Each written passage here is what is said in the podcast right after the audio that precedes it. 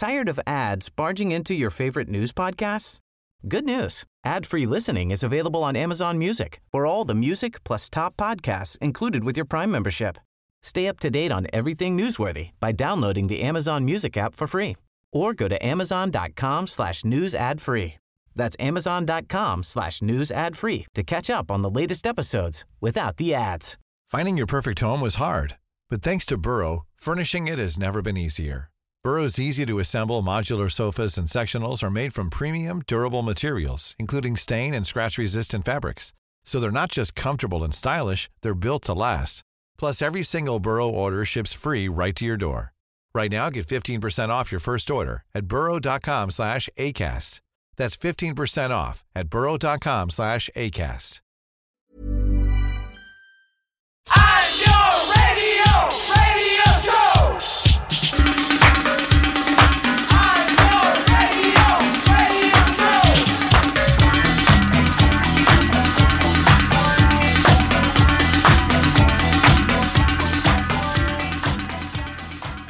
Hello and welcome to the Nialler9 podcast. It's episode 103 of the Nialler9 podcast. And we've got more tunes to discuss than Phil Hogan has contradictory statements. Andrea Cleary, how are you? I'm very well, Niall. How are you? Uh, yes, I'm feeling good after uh, a nice holiday, nice break. Uh, First time I've had off since March, which is uh, kind of crazy. But um, um, in in the intervening weeks, we did put out a a lovely podcast chat with Denise Chaila, Murli, and God knows, which has been doing really well. And um, are you feeling like you want to do Dungeons and Dragons now? Still, Oh yeah. Oh yes, actually. So I'm looking for a DM um because I think Denise is kind of getting her ducks in a row um because we we fully plan on on doing a campaign with her but um she's she's pretty busy over the next little while. So if anyone out there is a DM, yeah. If you're a dungeon master, uh, DM go back and listen to our podcast from last week where we uh, Denise Yeah. talks about I just um, getting into Dungeons and Dragons, something that I was Mm. also doing uh, during lockdown as well. So, uh, Yeah. very good. It's very it's very hard to find a, another kind of group that have a, a game or a campaign. Do you call it a I campaign? guess, yeah, yeah, yeah. Yeah, game. it's it's hard to be like, hey guys, can I Can I join? can I join in? Yeah. Um, yeah, it's harder than you think to find Dungeons and Dragons people um, these days. But if you're out there, Look, hit me up. some people start fantasy football leagues. We can start a Dungeons Oh. and Dragons uh, campaign. So yes, you know, please. why not? Yeah. I uh, um, and you had a nice time as well. You were you took a few days away from Dublin as well. I took a few days away from Dublin to spend time in the sea, which was really nice. Um, and I'm kind of learning how to swim a bit. Well, I'm kind of teaching myself how to swim. I don't know if that's like the best idea, but um, yeah, no, I had a great time. Went down to visit my mom and the dog in Tramore, and um, I swam like every day. Was doing some solo swims. Saw a jellyfish, Oh. which wasn't cool. um, and then when I came back from Tramore, loads of people were sending me these articles of like all of these insane jellyfish have been spotted in Tramore. Oh. Don't go in the water. And I was like, oh, I was there. I was fully, fully. One one of them like floated past my face, and I was just like, no. He looked like a little baby one, but I was still really freaked out. Just having, ha- I hadn't swam in the sea in like. Apart from doing like at the 40 foot where you just like jump in and out, I hadn't swum the sea since I was like pretty much a kid and just forgot the jellyfish were a thing. Just forgot they existed Yeah. entirely. You know, At least, But at least they don't don't try and hurt you, or like they they're not coming towards you. Um, this one fucking was. really? This this fellow, well, he was sussing me out. He- yeah, he was figuring out what what his next move was, and I was like, I'm out of here. I did some sea swimming as well myself. Um, It's I only seem it? to swim outside of Dublin, um, so Hmm. some a lot of Kerry. Three times I think I got on the water in Kerry. Once in Dingle. It was so crazy. Like Dingle was so crazy busy, and I think it, when we arrived, that was a Tuesday, and um, I think people were actually just there to see Fungie. And as soon as you left and went on Slea Head or went out to the beach, it was really quiet. Um, which How's Fungie? Did you see him? no, but I saw eight other dolphins on the way to the Skelligs, so uh, so I looked out I on saw that. I so saw your your Instagram of that, Yeah. and I was very jealous. win for me. Oh, Can opening too. Um, I have a bottle I opened it before we recorded. Yeah, one. fair. There was one can in the fridge, so I'm, I'm saving it for this uh, unusually lovely day and the return of our podcast. So, what are we going to be talking about this week? Uh, we're going to be reviewing the Angel Olsen album, which is called Whole New Mess. And uh, that is a companion sort of album. I guess we get into it uh, when we're talking about it. Um, similar to All Mirrors from last year, nine of, uh, of the 11 songs share um, the same DNA, or well, I guess they're from the same well, and we'll be discussing that. And we've got songs of the week as well.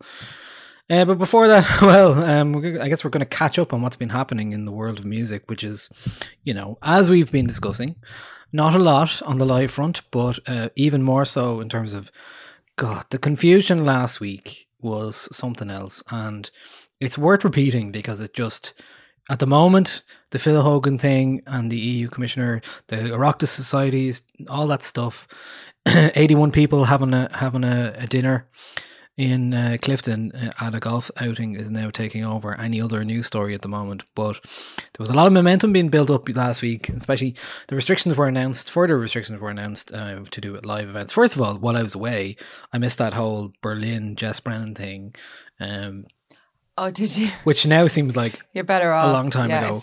It, feels like a million years ago. yeah.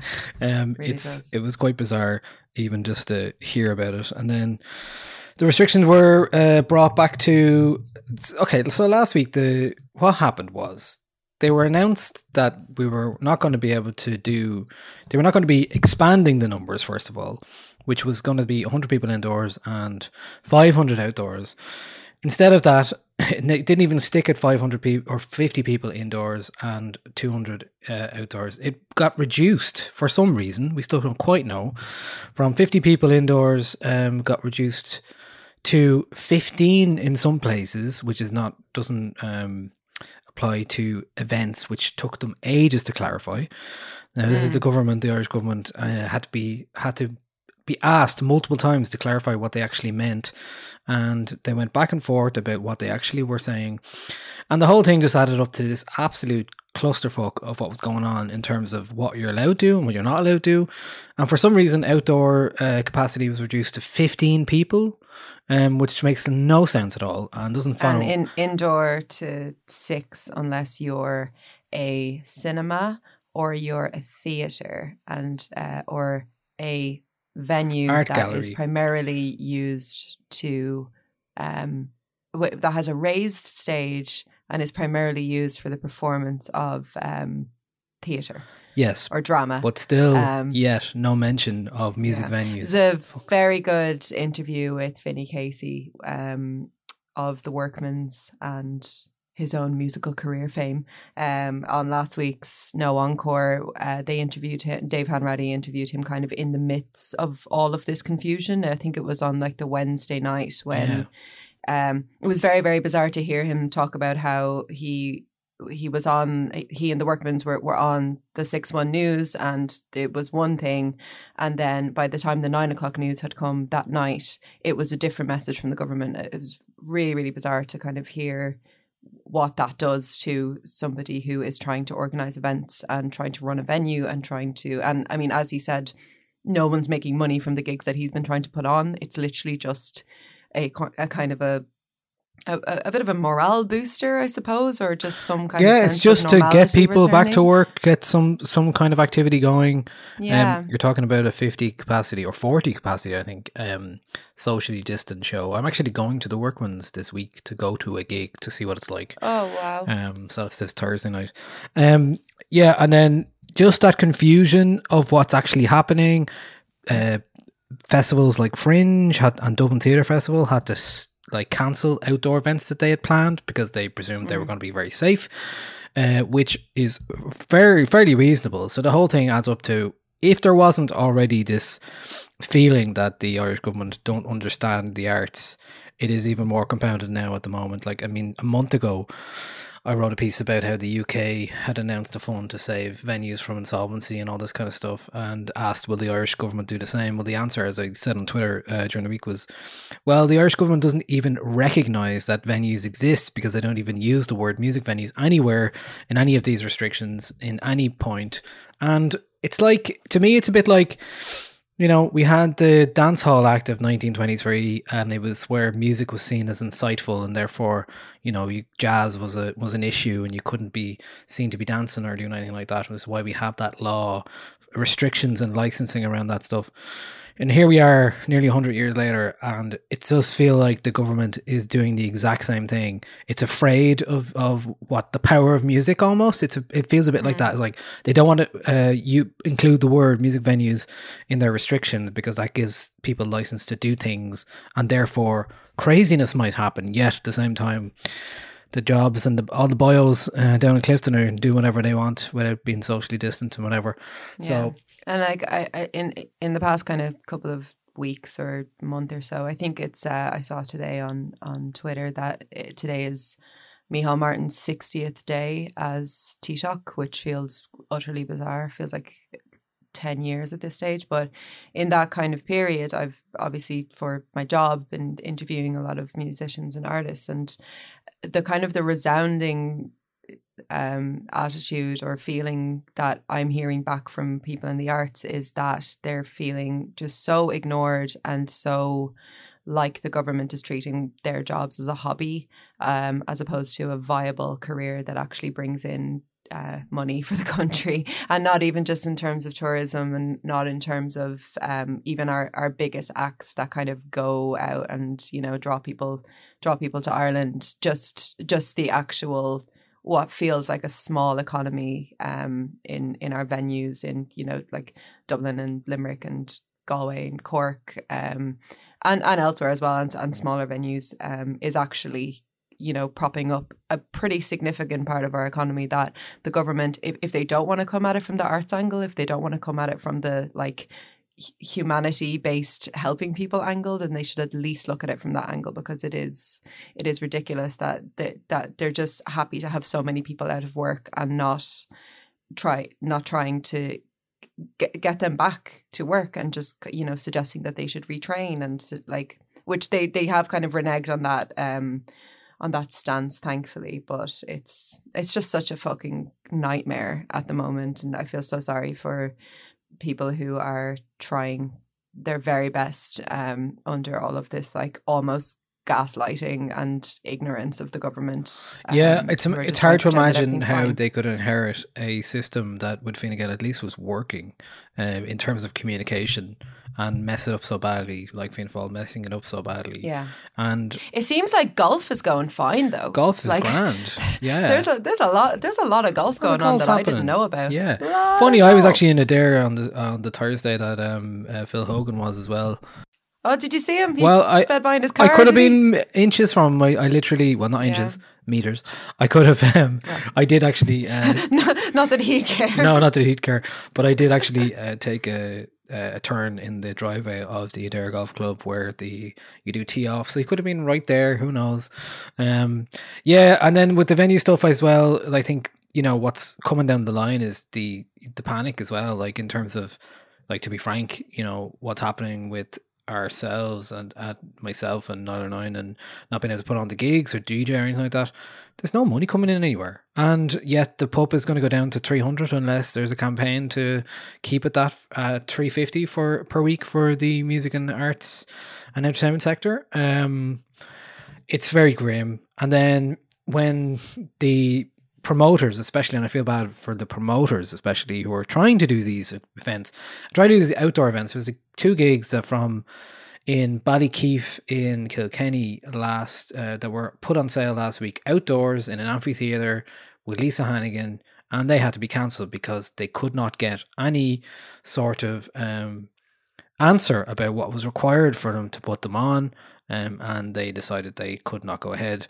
Uh, there was an email sent out. So basically, the government guidelines after all this bullshit last week uh, said if anybody has any questions, any venues or promoters have any question, email this address. And so far, no one has got any uh, email back other than a generic one. So it's just people are feeling feeling very patronized and infuriated and angry and disenfranchised about the whole thing.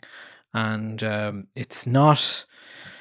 Yeah, there's there. I mean, I think we knew this was going to happen already. Like, there, it'd be very lucky for you to go to any sort of gig beyond the kind of seated sit down ones uh, before the end of the year. Even the likes of say other voices, a lot of people were you know really looking forward to that. Having been down in Dingle and talking to people there, it's never going to happen. It's not going to happen. The pubs aren't open. Uh, one of the venues, Nelly Fred's, is no longer a venue. It's now a candle shop. Um, and the woman who owns that was saying, you know, this is obviously like stating the obvious, but in a way, your optimistic brain is like, oh, the future, maybe Dingle in December, it'll be able to happen. There's no way other voice will be able to do Dingle with the music trail and bands and stuff like that packed into little small venues in December. Um, there's just no way. And same for Iceland Airwaves, which was another a lot of people's good few number of people I talked to in the last six months were like, well, at least Airwaves will have Airwaves in in um, November because Iceland is isolated and it's been doing really well in terms of its coronavirus. But they've brought in further restrictions on events and all that kind of stuff as well, and, and social distancing and everything. If if people are traveling, you're going to get it. You're going to get more cases, all that stuff. So it's fairly um, dejecting at the moment and a very sad, weird time we're all living in where you can't, you're not allowed to do what your, what your life's work is. And then, but you're also being hemmed in in terms of financially. We're told you have to like the money you'll be getting every week from the government will be brought down until you're basically on the dole and you can't afford to live like you were living in February anymore. So it's just crazy. It's and then living in Dublin as well. So look, um, that's where we're at at the moment. I'm sure it's going to change in the next couple of weeks. Uh, they are waiting. Originally, Epic were planning a big uh, day on the 16th of uh, September, and that was because the Dáil was coming back then. But now the Dáil is back, so I'm not sure what's going to happen exactly.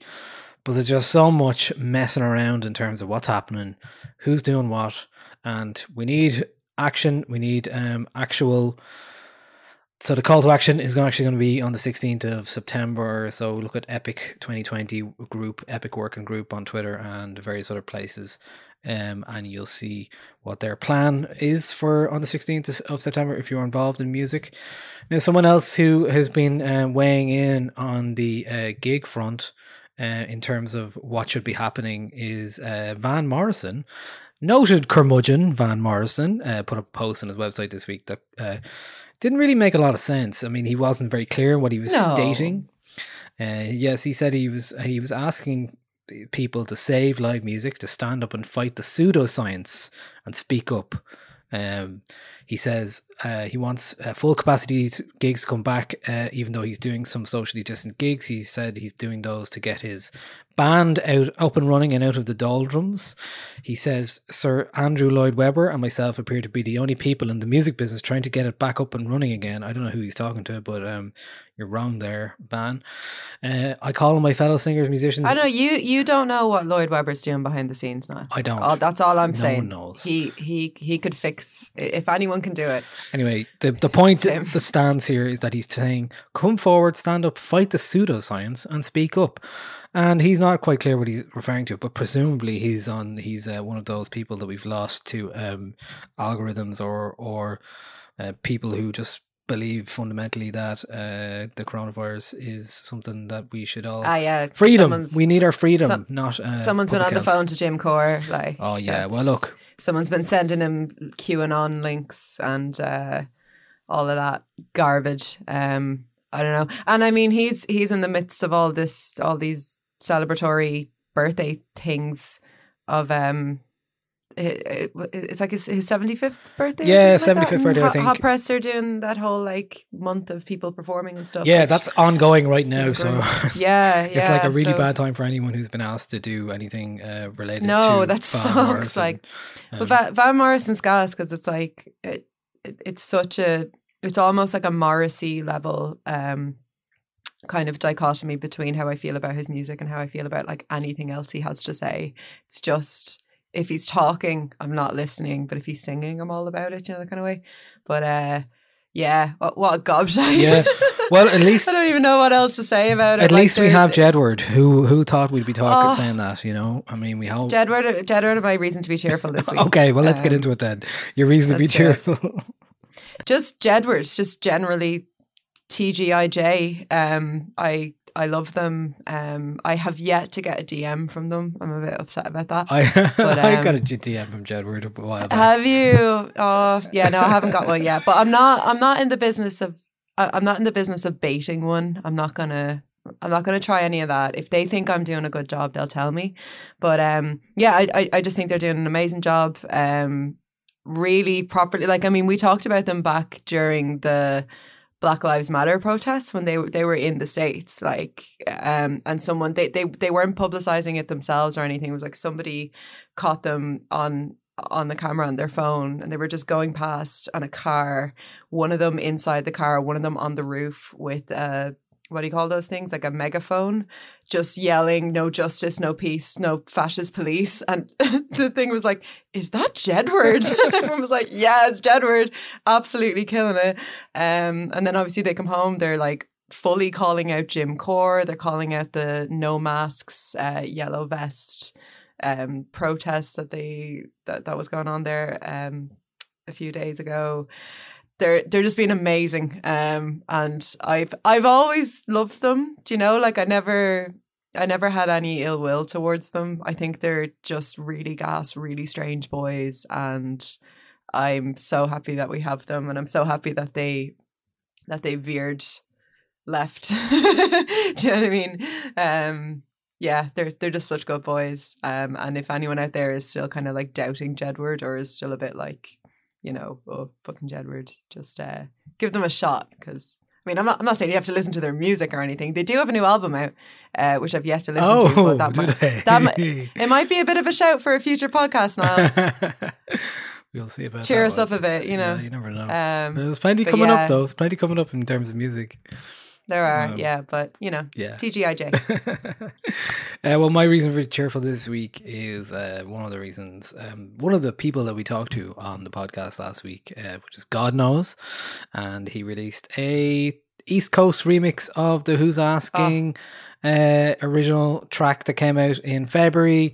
Uh, it features Mango, Nealo, Skripteh, and Rebel Phoenix, and a video by Dave Tynan. And so- Can I just say that video is unbelievable. Like it's it is so good. It's just so like uh, it's so energetic and huge. I absolutely love it. Yeah, it's brilliant. Um, all shot around Dublin, um, with all the lads wearing masks and hanging out um, in Wood Quay, and lots of dancers and stuff. Um, it sounds a bit like Yeah. this. Look, yeah, bigger man. I don't need to speak to no middleman. I just show up and always deliver man. Killer when I spit and when they give me on the rhythm man. God knows I got flows and I gotta win them team like bro. Give a fuck about how you feel though. Only warm when my dogs like me low. Like rebel P, my pedigree in the trenches to build that legacy. And funny how things unfolded. Give a front row pack, I'm a schedule loaded. Still here to the belt kid. Never fake my phone with no count shit. So fuck anyone who doubted to make a meet every word they shouted. Yeah. Who's lost it again?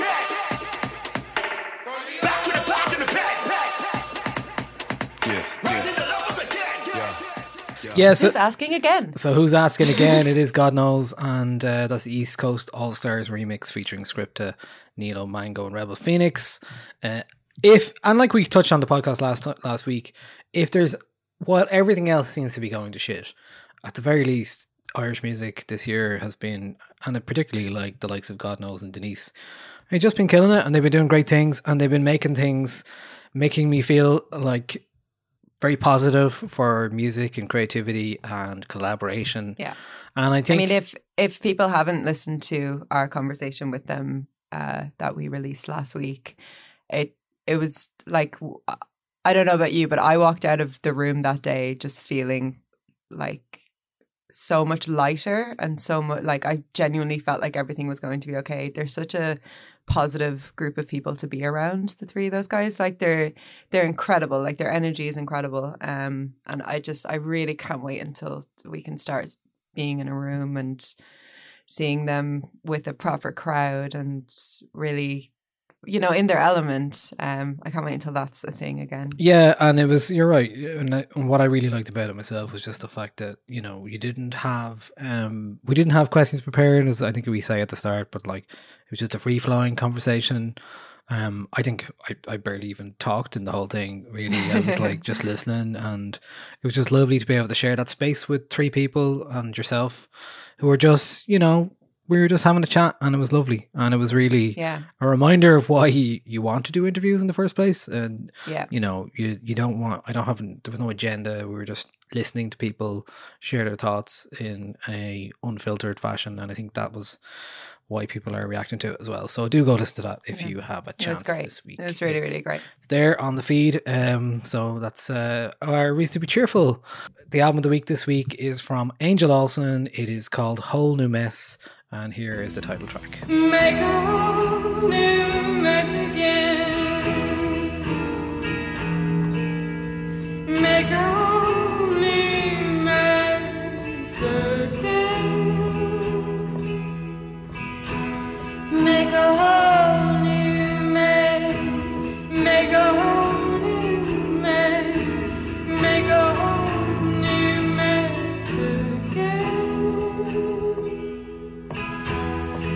Make a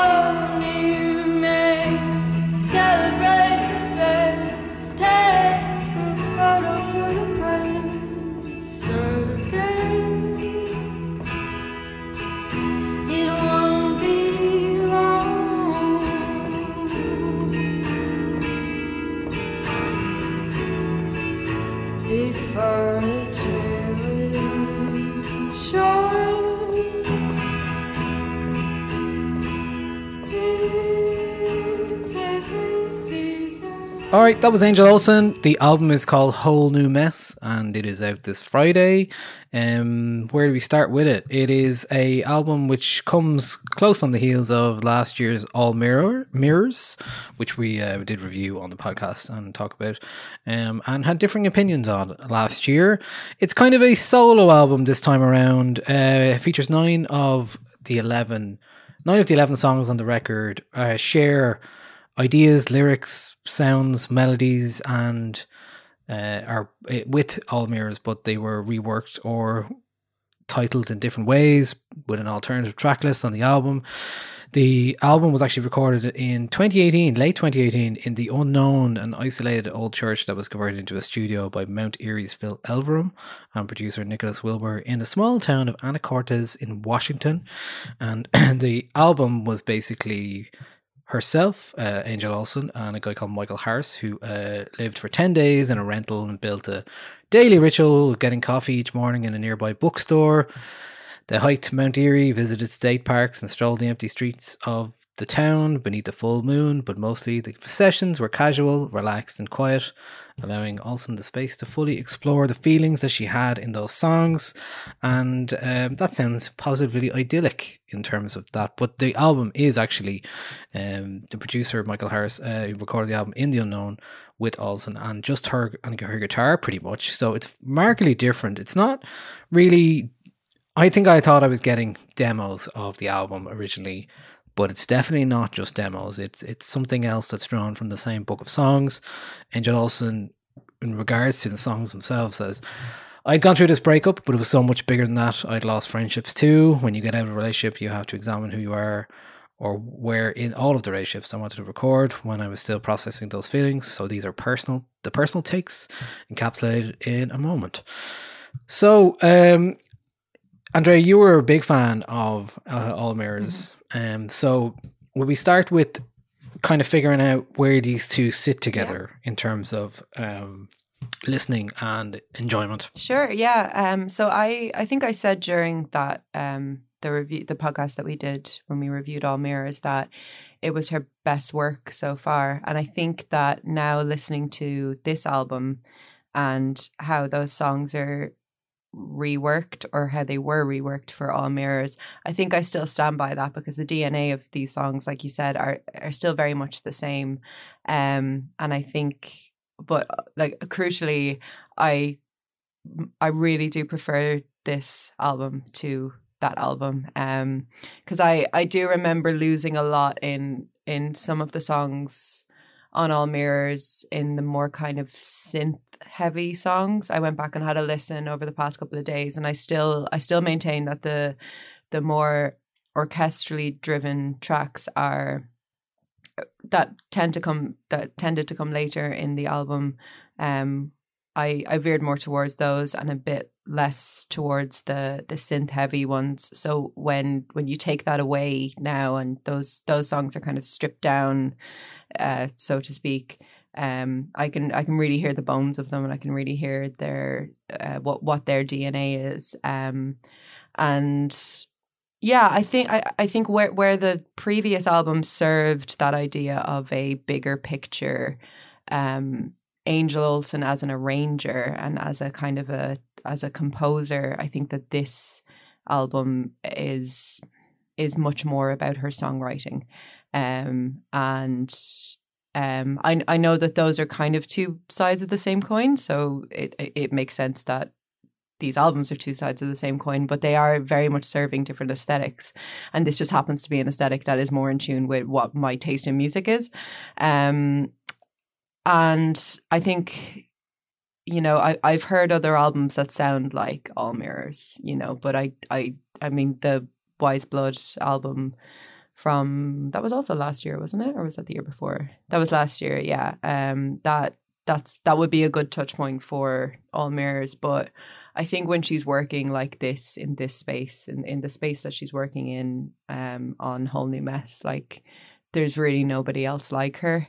Um, and you know where where all mirrors interested me musically and kept me engaged um whole new mess moved me and kind of took me out of the analytics of listening to music and just it just into this whole kind of transported space where it was just emotion on emotion on emotion. I actually I found it the first time I listened to it um I I couldn't listen to it the whole way through because I was I I didn't want to rush through it. Do you know? I I've every single song that I was hearing. This is the the new album.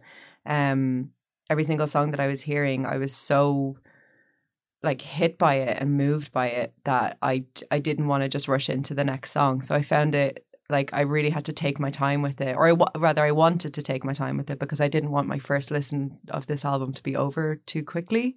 Um, because there's there's just certain records that you know you only you only really hear them well you obviously only hear them for the first time once and i knew that this was one that where i wanted to really kind of savor that um especially having that level of familiarity with the songs and hearing how they've been transformed um or how the touch points that you think you have on them are warped and changed and she's going in kind of new and interesting directions uh, whether it's with her voice or whether it's um, what she's doing with the guitar or whether it's how her, her, how the kind of the i mean i hasten to say production but you know how how how her voice is recorded and how it moves in that space um, can just change one half of a song completely to, to to the other half of the song. So yeah, I think well while there is a kind of a B side aesthetic to this record, it's definitely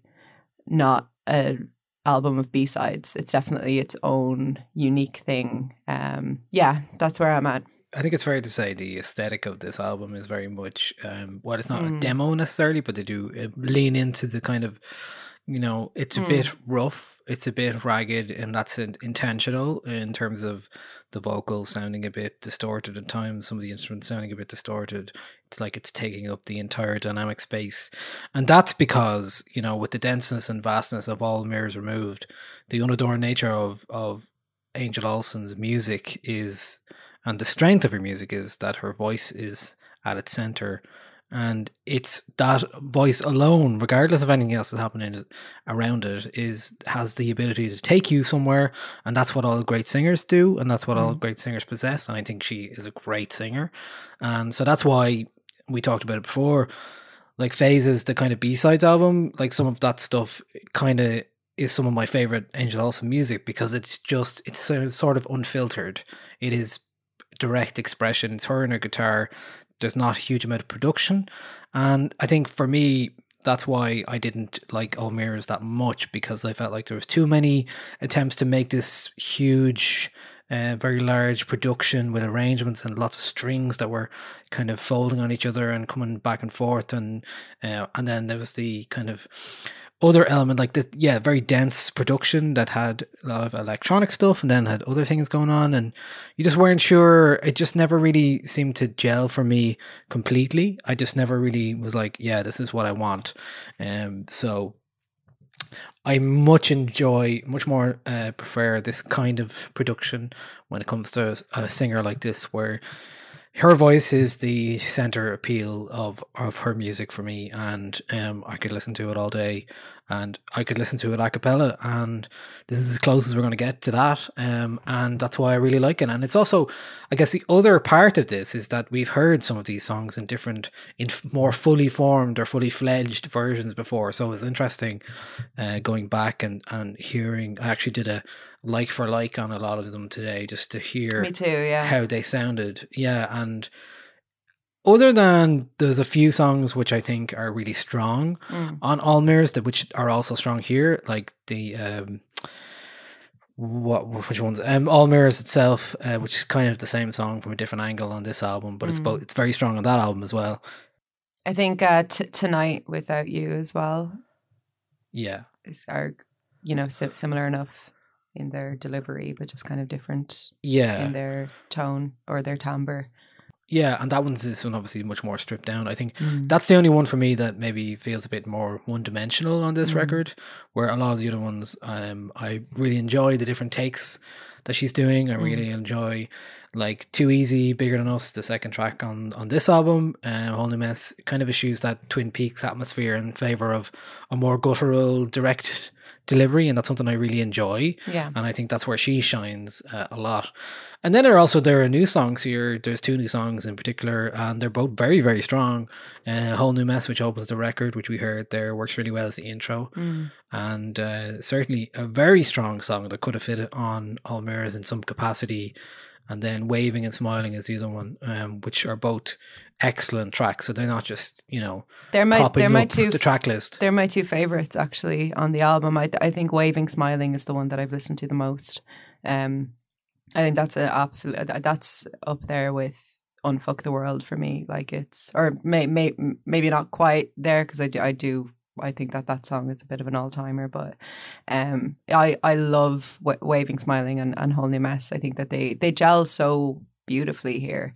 Um, and I'd be interested to know if she does have that orchestral all mirrors versions of, of these tracks because I think Waving Smiling would work just in terms of how it is moving tonally. Um, she's doing very interesting things with chords there that I could imagine um, a choir working well with, or um, just kind of maybe like four part harmony or just something a bit more or- orchestral working well with it. But I just think it's so beautiful on its own. Um, These songs are on this record are just they connect in a real human Mm. uh, way. Where Do you think that that's, is- that's got anything to do with like where we're at globally? Oh, possibly. you know? and I mean, even even going back to listen to All Mirrors this week, I found it more suitable to the time that we're living Yeah. in than I did last year. I think it's um, it's maybe harder. I'm finding it harder to connect with grandiosity at the moment. I think Yeah. um,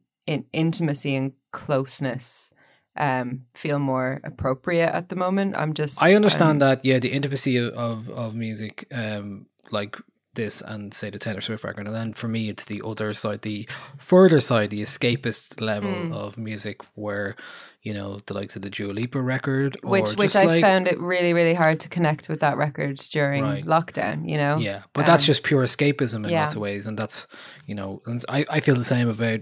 We'll touch on one of those uh, tracks and songs of the week this week, just like escapist dance music Mhm. that I really have been connecting with a lot because it just takes me somewhere else. And in the same way, that's what Angel Olsen does here.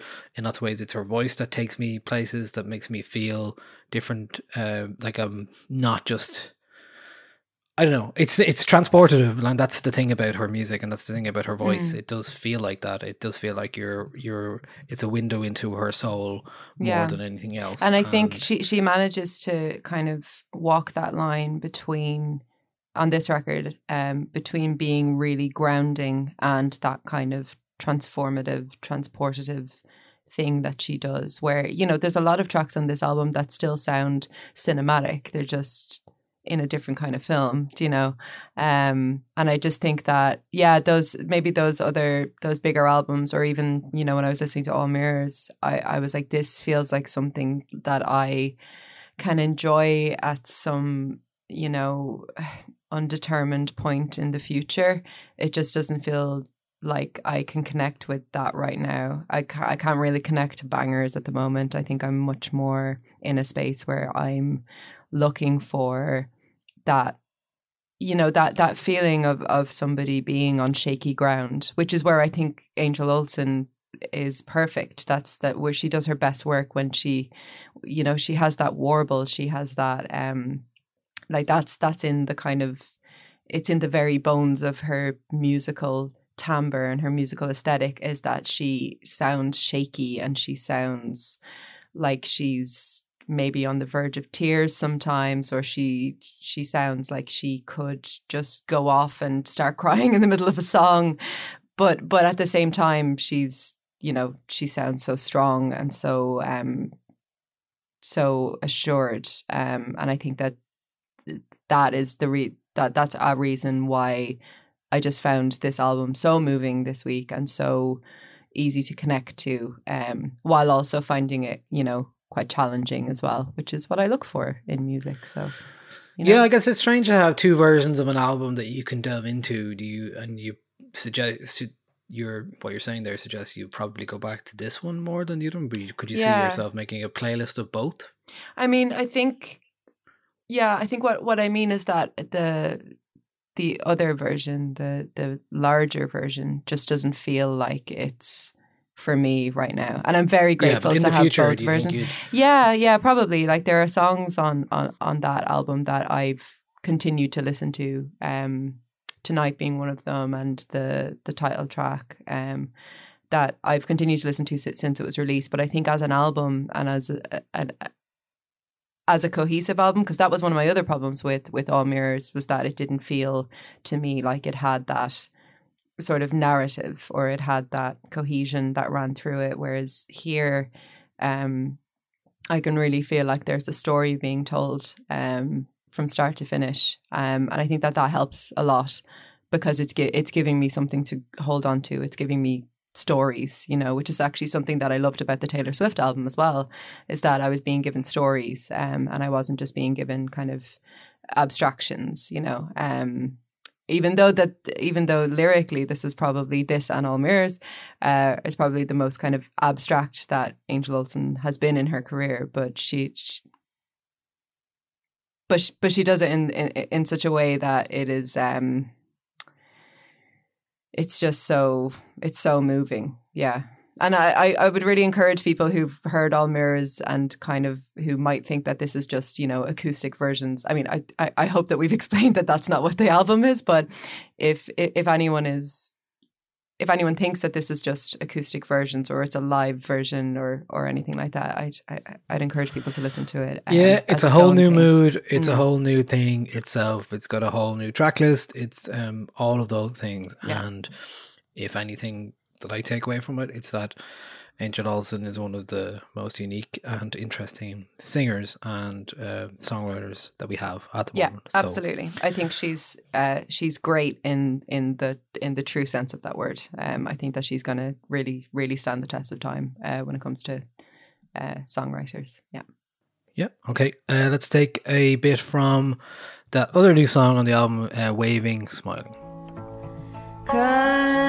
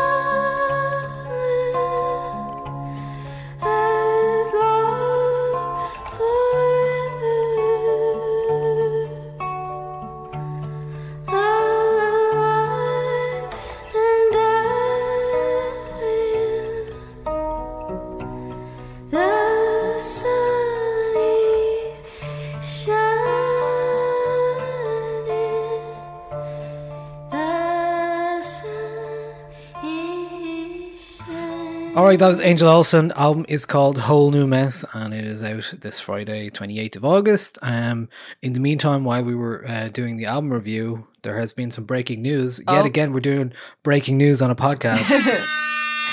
um, um, EU Commissioner on, Phil Hogan. Oh, oh, oh! What? what? is going to resign. Fuck off! yeah, it's on Twitter there now. Um, so Shut he's, uh, turns out he's going to resign Oh uh, my tonight. god! And uh, to bring it all the way back to um, Oh my god! Sorry, now you you don't understand how much of my life this story has been. Like this. oh, has been- listen, I'm the same. I- like, I'm I've- I've- thought of nothing else. Um, oh yeah, since it's happened. Wow, we. Yeah. So, source close to Phil Hogan, it's done," said Richard Chambers. Um, so apparently he's Richard gone. Chambers, by the way. I know we, we we don't usually give shout outs to uh like traditional uh like news journalists, but God, he's been playing a blinder, hasn't he? Yeah, never, never, Richard. never, never not stopping. Never not not stopping. He's Never not not stopping. Great. Yeah, fair play. Um, so there you go. There's some breaking news. And to bring it back to what we were just talking about, which are reason to be cheerful, uh, Carol Kinsella um, said, it was all over for Phil Hogan the moment Ursula von der Leyen, uh, actual von der Leyen, uh, liked a tweet by Jedward wherein Mm-hmm. they suggested they replace him. she n- not only liked it, she retweeted it. Did she? Yeah, yeah. He s- they She's a legend. Uh, well, uh, they said we have more EU connections than some people. We did do Eurovision twice, so yeah, They're right. it was on the cards. Thank God. Okay, now we can breathe again about that. So, uh, well, until we get a new commissioner. Well, anyway, Look, for- this for is this a music evening, I mean. podcast. for this evening, Yeah. Uh, so that's where we're at. Okay, go. very good. Nice bit of closure there. Yeah. Uh, at the same time, okay, it's time for our songs of the week. Our first song this week is from Wyvern Lingo and it's called "Brutal Lottery." Ten thousand children slipped into the cracks, missing in action while we turned our backs. One less mouth to feed, mouth to feed. Ten thousand vultures swirling patiently. This nameless meat is unaccompanied. One less mouth to feed, mouth to feed. In this brutal lottery,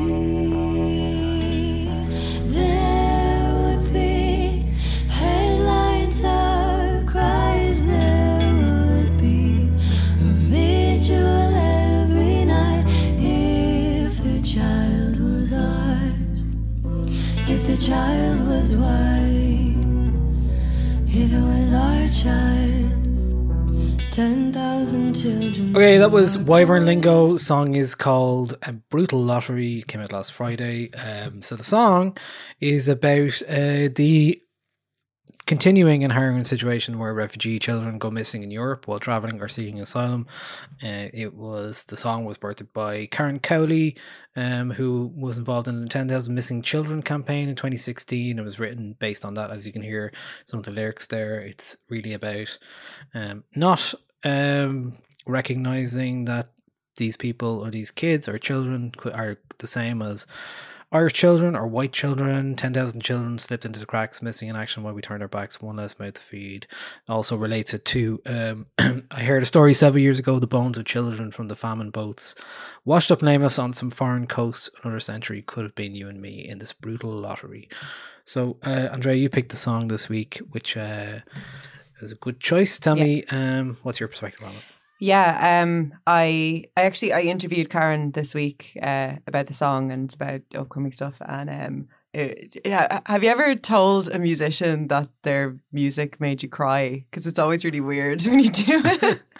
I don't Um, think so. Yeah, no. The so. first, I think the the first time I I wa- I listened to this along with the with the lyric video, which is you know very very simple, but um um just uh, therefore kind of very effective because those lyrics are so stark and they're so direct and um I yeah I just think it's a it's a really beautiful and very very sad song and it's it, it's a lovely way to um to draw attention to this crisis that is probably being overlooked a little bit and in other ways is being um sort of marred by really um awful racist rhetoric that is coming out of specifically the UK but we're not without it here either when it comes to um uh, migrants and, and and refugees. So I yeah I think it's it it- it's a really fantastic cause. I mean when I was talking to Karen about um, missing children Europe who um, will have the proceed the proceeds from this Bandcamp sales um, donated to them. They work on an EU level to um, enact change uh, when it comes to refugee rights, specifically the the rights of uh, refugee children. Um, I I was just really surprised, um, and you know that that kind of ignorance that you have towards causes that you're not fully in, um, just at the amount of work that they they do, um, missing children Europe that is, and the amount of work that isn't being done on a European level as well. So I think it's it's it's an amazing cause. It's it's and you know like by buying a Bandcamp song, um, isn't really going to take you or I very much to do, but it does it does help. Um, and the song itself is obviously very beautiful. Their their harmonies are kind of being used in a very harrowing way this time, as opposed to we're we're used to hearing them um, in a much more I don't want to say peppy, but a much more kind of upbeat kind of um, R and B tinged. Um, Yeah, it's a hard thing to do way. to take those kind of very stark direct lyrics Mm. and and um, turn them into something that isn't pontificating. Yeah. and, um, you know, doesn't just sound like you're running through a news story. yes, Um, yeah, and I think that's very commendable. Yeah, I mean, this cause is, is clearly something that means a lot to to the band and um, Karen in particular. Um, and I just, yeah, I just think it's it's, it's a really really amazing song, um, and a really lovely video too, and a really great cause. So you know, it's three for three. Very good. Okay, uh, track number two this week is from your boy It's my Father boy! John FJM. Uh, it is a song called Papa Papa Papa John Misty. It is called 2S. flying on past in your voodoo mask, high on own supply, and the way that you hold my hand to the bone, honestly ain't half bad.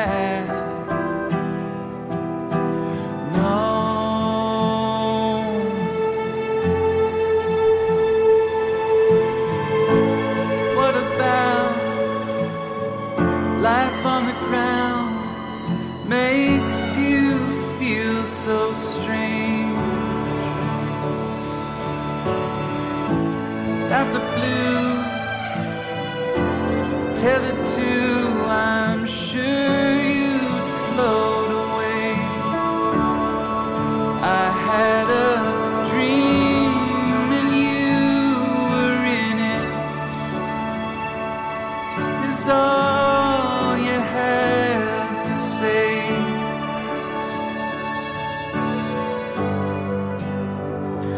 Okay, that was Father John Misty. Song is called 2S. This was this came out uh, on Friday with a another track called To R. Tell me about both of these songs, please. Yeah, so this is um, a double A side from Papa, um, and they are two like they're similar enough songs. Uh, it wouldn't be a stretch to kind of compare it to the the Angel Olsen album that we were talking about.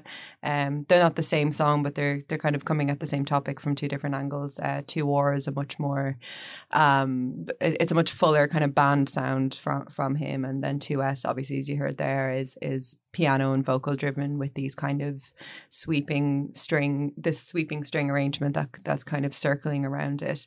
Um i chose 2s f- for the podcast because i it's it's my favorite of the two of them. Um it's it's um i i feel like i i have no idea when these were recorded um or when they were written. But to me they they sound a bit like a pure comedy sort of era. Um i i reckon they if if they were going to be on one of his albums it would probably be pure comedy but maybe because they're a bit too or this one anyway is a bit too kind of um personal and relationship kind of driven. It wouldn't have fit on that album but just kind of aesthetically and tonally it sounds like it's off that record as opposed to the last one god's favorite customer. Um i'm just i'm I really adore this song. I really do. I think he's um i'm just i hope he's okay um um I, I think his his his lyrics are really simple and really beautiful which is when when i think he he does his best work when he doesn't um when he doesn't uh, try to I don't know, wrap wrap a simple concept up too much in metaphor. Um, I like when he does that with the big concepts, but here, I mean, like, I think the the line "without the blues, you're tethered to," uh, I'm sure you'd float away, kind of says a lot about either where he's at or where he's at in his relationship, or um, I'm not really sure what it's specifically referring to, but it's it's a it's definitely a line, right? it's definitely pretty. Um, and then you know that delivery of "I had a dream and you were in it" is is so affecting, and it's just really nice to hear him still sounding so great and still releasing these great tracks. Um, now they they were released for like a singles club thing. Yeah, like a sub pop single. Yeah, so it's it's really hard to tell if it's any indication of a new album. I'm kind of like I'm not getting my hopes up because why should anything go my way? Um, but okay, all right. Everything else about this year has been a shit show. Like, why, why, why should a new Father John Misty album be be announced? You know, that would just that would be a good thing in in this in this year. But um, but I mean, God, I I I- hope I hope he's making music right now because I really want to hear his take on all this. There's not many people I trust to um to kind of deal with the immediacy of the situation that we're in right now, but but he is Josh is a person that I trust with that. So I really, really hope, even if he doesn't put anything out soon, I hope he's working on it. Um, and yeah, I love it. What what what, what do you make of it? Um, yeah, they definitely sound like um outtakes from something. Possibly just looking at the uh, people involved, the Haxan Cloak and Dave Cerminara. Uh, both of them were involved in um the last album, Mhm. God's favorite customer. Um, and they seem to have some origins between 2017 2018. Mhm. Um, yeah, I'm interested to see what comes next. I'm I, I- I'm actually to pry. I am actually curious uh, to to know where he is at in terms of his personal relationships. Not that I usually am, but since he did an, a very good album about one many years ago now. But um, like what is He kind of did like the the album about love, I think, or, or about modern love. Anyway, maybe I I don't think I've ever done one of my little um uh Dre goes deep on an artist about no I haven't actually on Father John Misty so maybe um I'll do one of those at some stage in the next six months um but yeah I mean I Love You Honey Bear was like the album on on uh on love and relationships in in the modern world Yeah. and I don't know how I mean Jesus to to write an album like that and and to have so many people hear such a personal unique take on love and then to kind of have to like just li- live with the fact that that is out there and that your music is so personal that if you release a song that is like a breakup song um, or or a song that indicates that things aren't going well like that you know how invested people are going to be in that. So it's yeah it's really really difficult. I mean that was only his second album and it was his first album that went you know it, it was the album that kind of put him on the map you know It's five Um, years ago. A lot can happen in five years, right yeah yeah a lot can um but i mean things thing, things seemed okay on the last record. So I don't know. I just hope he's okay. He's a he's a very gentle soul, and he he takes in a lot of the world, and I just hope he's okay. Yeah. Okay. Um. Well, I hope he's uh, um, managing himself and looking after himself at the same time. That is true. Um. Okay. So now for something completely different. We were talking about escapist music earlier on. This is my escapism. Um, it is from Marie Davidson and L'Œil Nu. Um, Marie Davidson, you might know from the song "Work It" last year, which had the Soulwax remix, which I played everywhere, every time I DJ, pretty much. Uh, this is from a new album out on Ninja Tune on 25th of September. It is called Renegade Breakdown. The album is called the same thing, and uh, this is what it sounds like.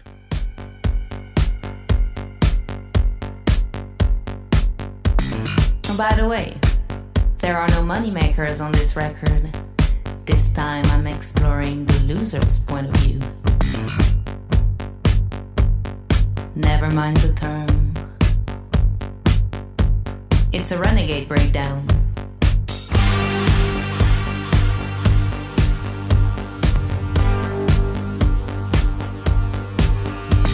I don't want your advice on how to elaborate my speech. I have no interest in your political agenda. Your intentions fluctuate like the stock market. Your masquerade is grotesque. Your style, overcalculated. The uglier I feel, the better my lyrics get. And I feel disgraceful whenever you're around. I thought I saw you taking a picture last night.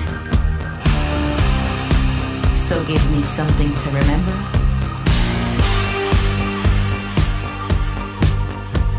Your pointless opinion, I couldn't care less. How do you come up with such meaninglessness? Your cheap headlines, your lazy writing. I wonder how it feels for you to sit around all day.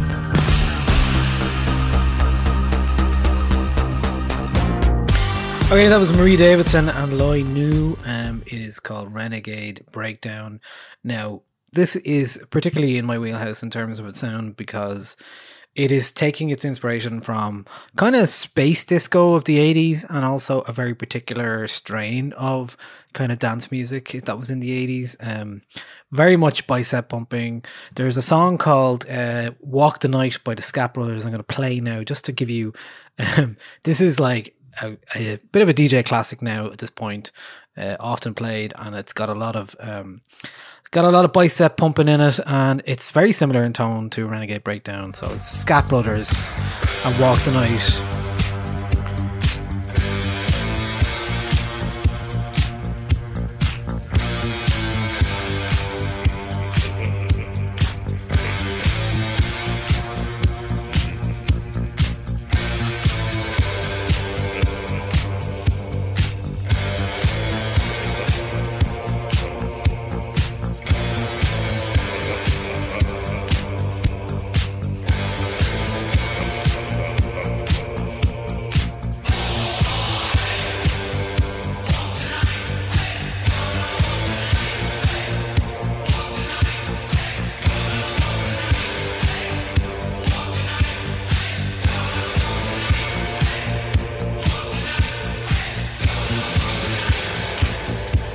So that is Walk the Night from the Skatt Brothers. Very much a uh, inspiration, I'm sure, for Renegade Breakdown from Marie Davidson.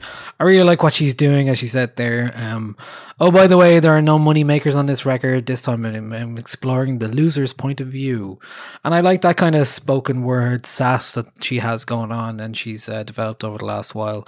Very interesting artist. Uh, Marie Davidson is Canadian, uh, French, and uh, this new act is herself. And she was in a band called Essaie Pas before, and it includes them, the two players in that, Pierre Guerineau and Asaël uh, Robitaille, and then, then so then herself. So that's the three of them working, and that's the opening track from the album. And this gave me a lot of joy hearing this last week. I was like, yes, this is escapist music that I want to hear. This is got a bit of sass. It's got a lot of drama. It's a bit of theater. It's um yeah, I've been really enjoying this the past week. I love this. I really love this. Um, I I mean for me it's I mean that the voice and and that delivery is so it's so engaging and so like it borders on funny. Um it's really tongue in cheek, like kind of cheesy. I love it. Um and you know that little bass riff that comes in every now and then and then that like distorted electric guitar swoop.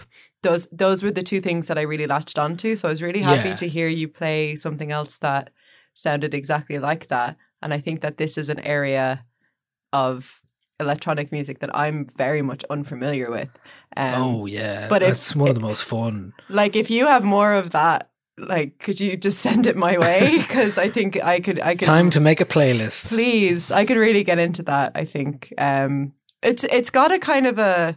I mean, to bring it back to Lloyd Webber, it sounds like it's maybe going to go into Yeah, Phantom yeah, of the yeah. Opera or something. Yeah, it's, really, a bit like Jesus Christ Superstar or something. Right, yeah, really theatrical and really kind of like I, I like that cheesiness. I like that kind of um that theater of it, that campness. Um yeah, love that. So if you've got if you've got more of that, please send it my way.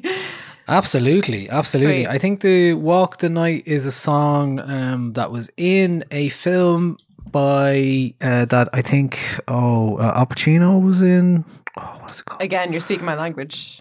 yeah, Like are we talking 70s Pacino or 80s? Oh, probably 80s. I think it's eighties. right? Is there a film where he goes uh, undercover in into some gay club? And that's his whole thing in the film. It's cruising. Is it cruising? Yeah, cruising. Oh, yeah. 1980s American uh, erotic crime thriller starring Al Pacino. Oh my god! I think that I song is on it on Yeah. the soundtrack. I've never seen it. I've never seen it. actually, nor have so I. Um I'm Okay. looking I'm looking at it now. He looks might great. to- might be one to add to the list for this Yes. week. Absolutely, because I remember I was going through my Pacino season. I didn't actually Yeah. get beyond the seventies because oh, okay. So Ha- Harry stopped right me. He was it. like, he was like, I don't want to watch any more Pacino films. We need to watch other films now. I was like, okay, so I'm gonna get back on it. I'm- I'm gonna pick it up with Cruising. I think this looks great. Okay, 1980. Uh, absolutely. Sweet. Very good. Okay, class. I, I I will definitely maybe put together a playlist and actually I might share with the Patreon subscribers as well. Um, if I can figure out enough tunes that sound in a similar vein to that, I think I can do it. Patreon.com that'll be a good one forward to do. slash Nialler9. exactly. You're the only. It's the only way we're making money right now. So uh, do consider supporting from a fiver a month. So uh, our final track of the week is from James Fitz McMorrow. It's called "I Should Go" and features production from Kenny Beats. Never thought I'd ever need you around.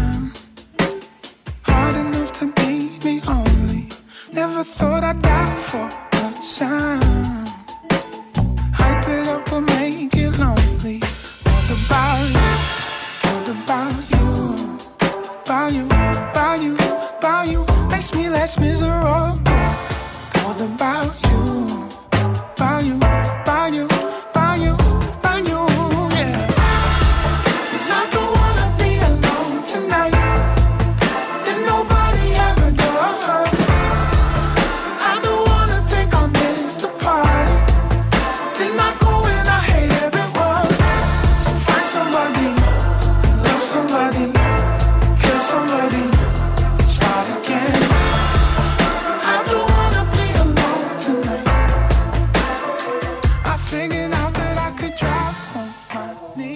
That's James Vincent McMorrow. Song is called "I Should Go." Um, that was released last week and uh, came with some actual gig announcements. Um, so James is one of the few people next year who has announced some regular gigs in the Big Top in Limerick, um, Leisureland in Galway, Telegraph Building in Belfast, and the Olympia Theatre. March next year. March is going to be a busy, busy thing. If if we if we manage to be able to put on, I, and that's my question about those events. People are putting on those events and selling tickets for them. I presume they're not selling the full venue uh, capacity. At I'd the moment, assume they're but, um, not. yeah, I'd say it's so. a, it's it's an eight hundred ticket sort of business for a place like the Olympia. Like, Sure. Yeah. Yeah. I can't see it being full capacity by March. But this song is uh, probably coming from his forthcoming fifth album, which is due to maybe be released before the end of the year, it seems. Um, I like this a lot. I think it has a lovely kind of soft funk hip hop sway to it. Kenny Beats has done a lot of work with rappers over the years, and uh, I really liked this slight change of direction in it. Um, and also excited to hear that he's worked with Lil Silva, Paul Epworth and Patrick Wimberly on the upcoming album as well. So that suggests a few different styles coming down the line, and uh, I'm excited to hear that. Uh, I think it could be very interesting. So um, I really like the song a lot. I think this is my favorite song he's done in, in quite a while. That was pre- precisely what I was going to say. Is that the, I think this is this is my favorite song he's done in a while. Yeah, uh, it's all about the groove in this one, right? It's just you can't you can't help but like give yourself over to that. I think it's it's such a strong track, and I think I think yeah, the the, the production on this is impeccable. Like it is, it's so um it's so crisp you know um and i think the the drums especially sound really really really nice to my ears. Um yeah i love this direction. I hope i hope the album is uh is kind of more of this more of this sort of um groovy vibes if i may. Um groovy vibes uh andrea cleary music journalist it has groovy vibes. But um yeah, you know, I I I I think we we've heard what he can do in in other kind of maybe more stripped back areas. So I think it's really exciting to hear him build on that now and do interesting things with rhythm and and you know his his voice remains this kind of this anchor within that um because I think he's got such a he's got such a distinctive voice and such a powerful voice. I mean, I watched him on um it was songs from an empty room he was on. Yes. Yeah, I watched him on that and you know, that voice is just it's so it's so strong. It's so um it's so engaging. So I'm really excited to see it go in in a new direction. Yeah, and I'm I'm excited about like uh, I mentioned Patrick uh, Wimberly there. He uh, is one of uh, originally worked in Chairlift and did a lot of production, doing a lot of production currently at the moment. Uh, most recently, well, James is one of the artists he's working with, but he's in the last few years worked with a number of people like Solange, um, Soko, and uh, Anna of the North as well. So, and Lil Silva as well, one of the really interesting UK producers, and Paul Epworth, of course, who has done many many things over the years. Uh, used to be called Phones, but has really gone on to work with uh, Florence and Adele and all sorts of people in the last uh, number of years. So yeah, exciting stuff. Um, so I really like what I'm hearing there. So um, yeah, uh, I'm excited to hear. So that is our songs of the week this week. Um, what else have you been up to? Uh, what else have you been enjoying uh, in the last while? What's been consuming you? You go first because I have to think about it. Okay. Um, well, I'm. I haven't got. I'm. It is Wednesday now, the day that Tenet comes out. I'm hoping to see it next week. Okay. Um. So in anticipate anticipation for that, I watched rewatched Interstellar. Um. Just because I hadn't seen it in a while, I was kind of going, "What is this like?" Um. It's kind of silly, but um, I did enjoy it. Um, I I love Interstellar.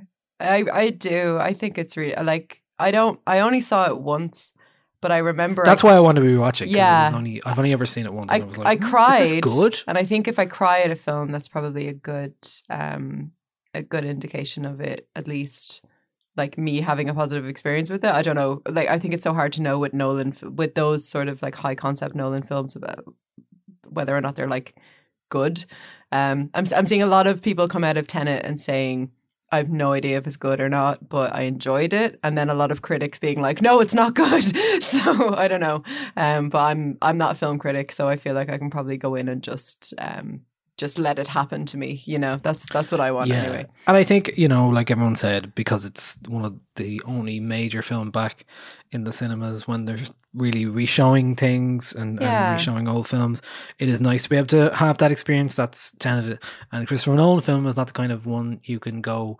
It is definitely suited for cinema, is what I mean. Yeah. Um, a big screen. So Yeah. um, I'm excited to see that uh, at the very least. So whatever else happens is the same.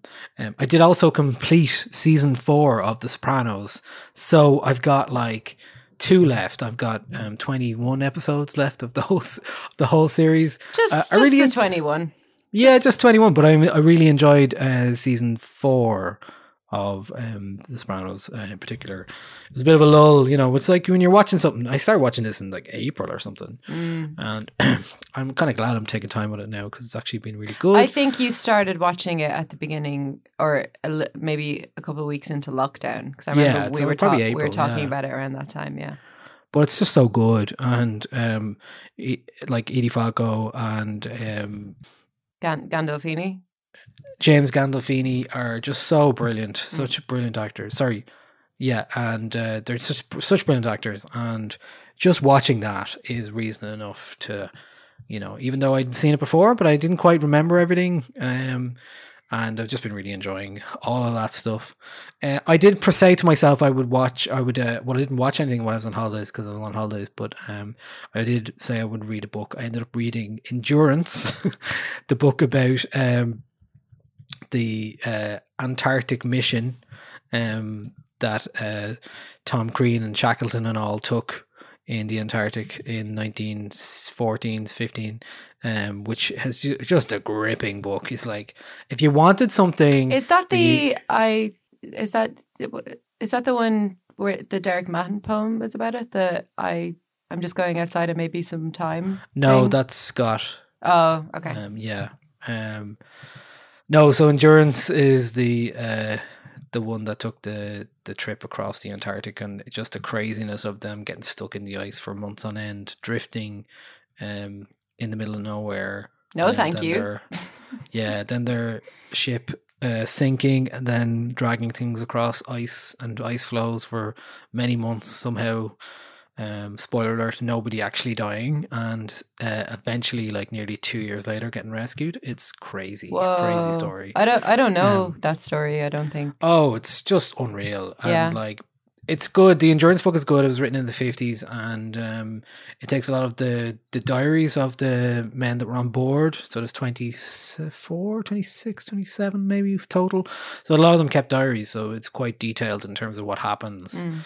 And it's and a really then is it a, a biographer kind of putting it together and telling the story kind of thing? Okay. yeah. Did it did it good. make you contextualize like your own situation within a pandemic? Was it was it what was it one of those kind of things where you're reading it being like, well, it could be worse. Yeah, it could be worse. Yeah. I mean, more than anything from the book, you just come out of it going, they spent pretty much two years in cold, damp um, sleeping bags from the 19 like tens. You're like, they were not good sleeping bags. No. I'm surprised. There was a couple of people who suffered, but like they didn't die and they didn't even get like severe frostbite or anything like that. I mean, while they did have really horrible situations, and one of them has to get uh, uh, a leg amputated and stuff like that, but just like it was, you know, for the most part, they managed to survive. It's just really human. Uh, endeavors and just like also it's a crazy thing in the first place to even do um, Like it is. you know, like let's be honest. yeah. You know. Like what Like, it was- what basically- really were you expecting to happen? You know? Yeah. Well, like Shackleton did this because it was the only thing really left because the polls were already taken uh, and uh, in previous years. So he was like, he needed to do something.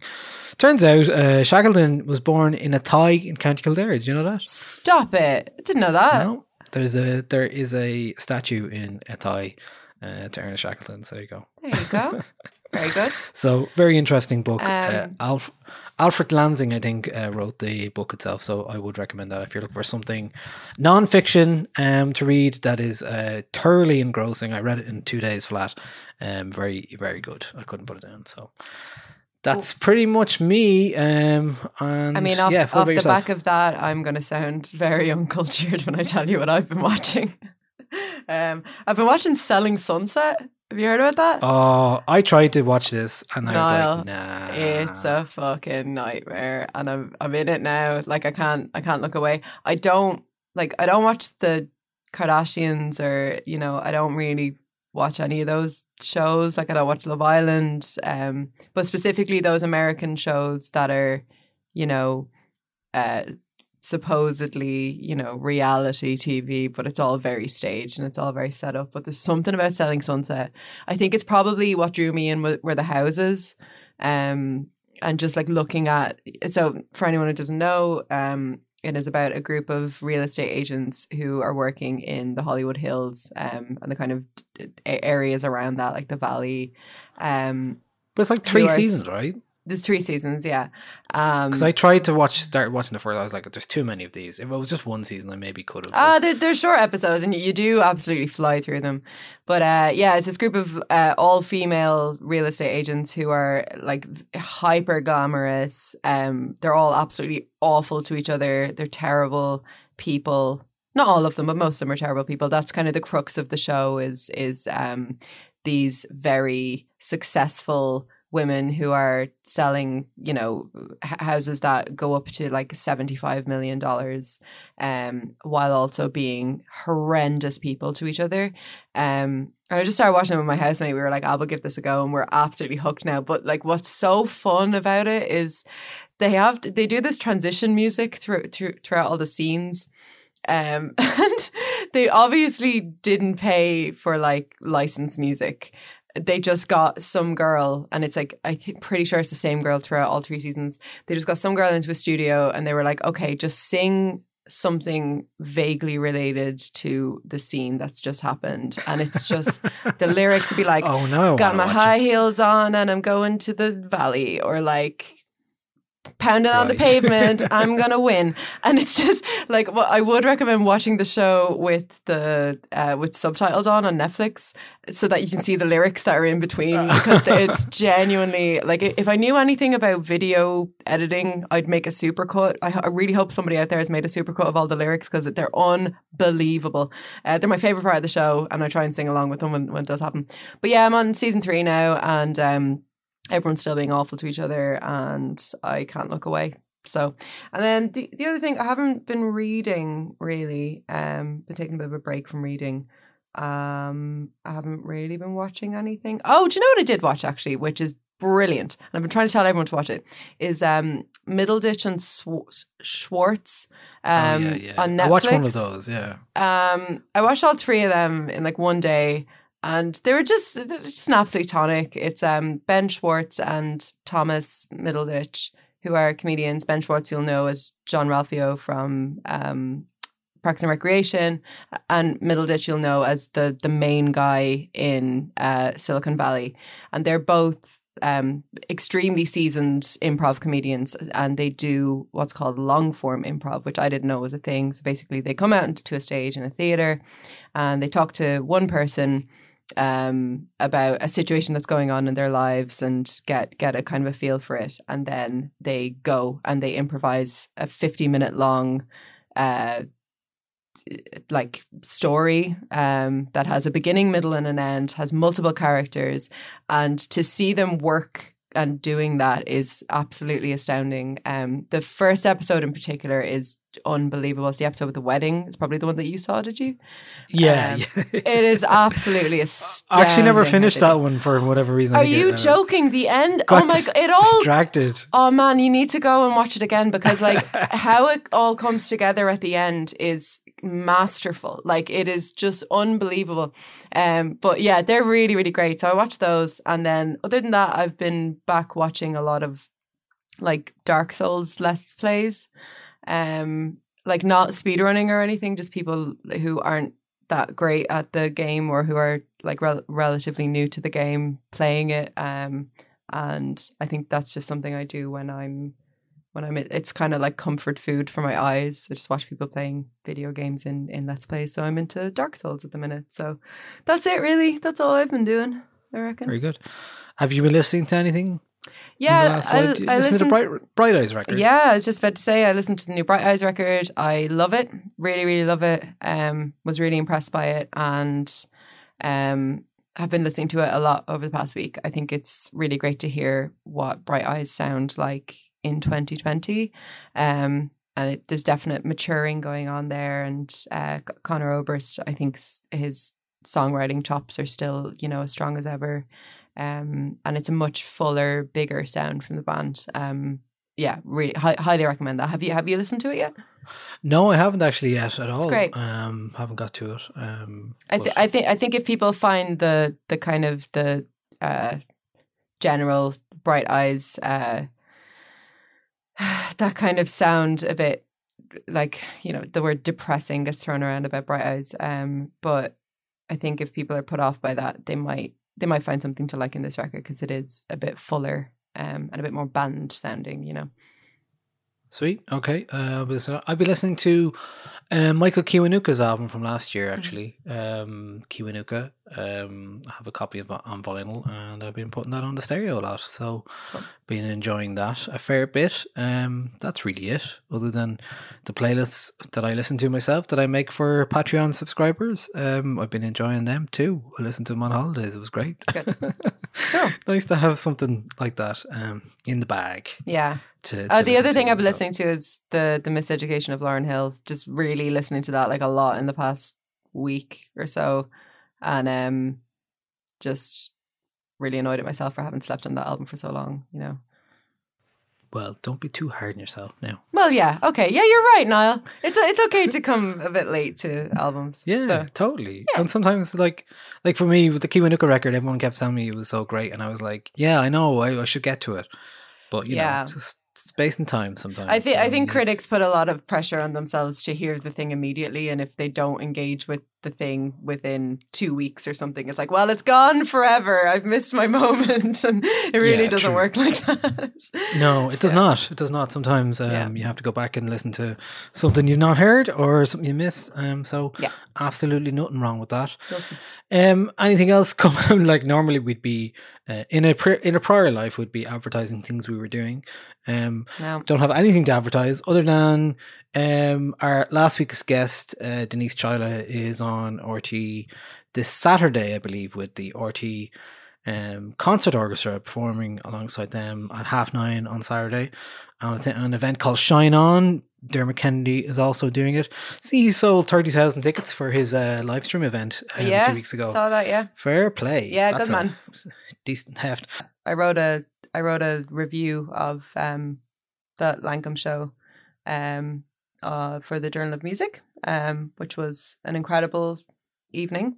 Um it was really really nice to kind of feel connected to people over the internet uh, via the Abbey Theatre and Lankum and guests. So yeah it was that was really really amazing. It's a shame that you can't actually get it at the moment but um ho- hopefully they'll make it available again for people who who missed it because it was it was really really good. Yep, that's it from us this week. Uh, we'll be back next week with another podcast. And in the meantime, we're going to finish with a track from a new artist, Berlin based artist called uh, Lucy McWilliams. You may know her father, who's a very famous economist. His name is uh, David McWilliams.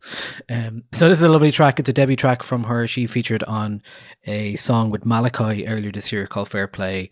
And this lovely summery tune is kind of an uh, bossa nova R&B vibe. Uh, it's called Runaway. This is Lucy McWilliams. And uh, patreon.com forward slash 909 to support us. Please do. Uh, and you can find Andrea Cleary on Twitter at... Um at Andrea Cleary underscore and I'm on Instagram at Andrea Cleary underscore underscore which I I didn't know somebody had to point out to me recently that I actually have two underscores in my Instagram name. But um yeah, you can catch me there. I, I'm I'm I'm around. You'll see me. That's right. And uh, yeah, so uh, thank you very much for listening and appreciate it. Um, Bye. look after yourselves. Stay and Talk to you next Bye. week. Bye.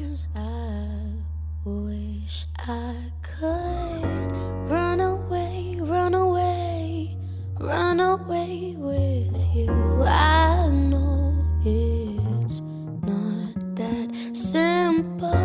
to run away, run away, to run away from all of the things that we said just yesterday from all of the pain that we felt just yesterday. But I know deep in my bones that We're never taught how to love, but I want you to. Teach me everything you know, cause I love you so. Yeah, I love you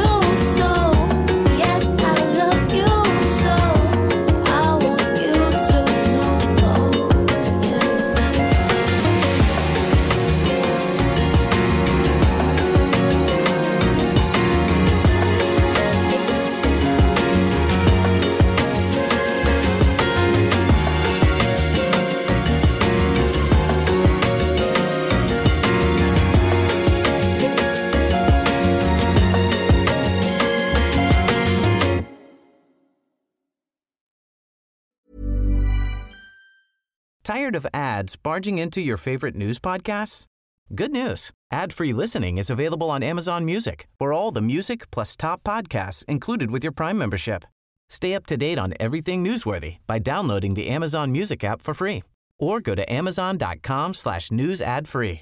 That's amazon.com slash news ad free to catch up on the latest episodes without the ads.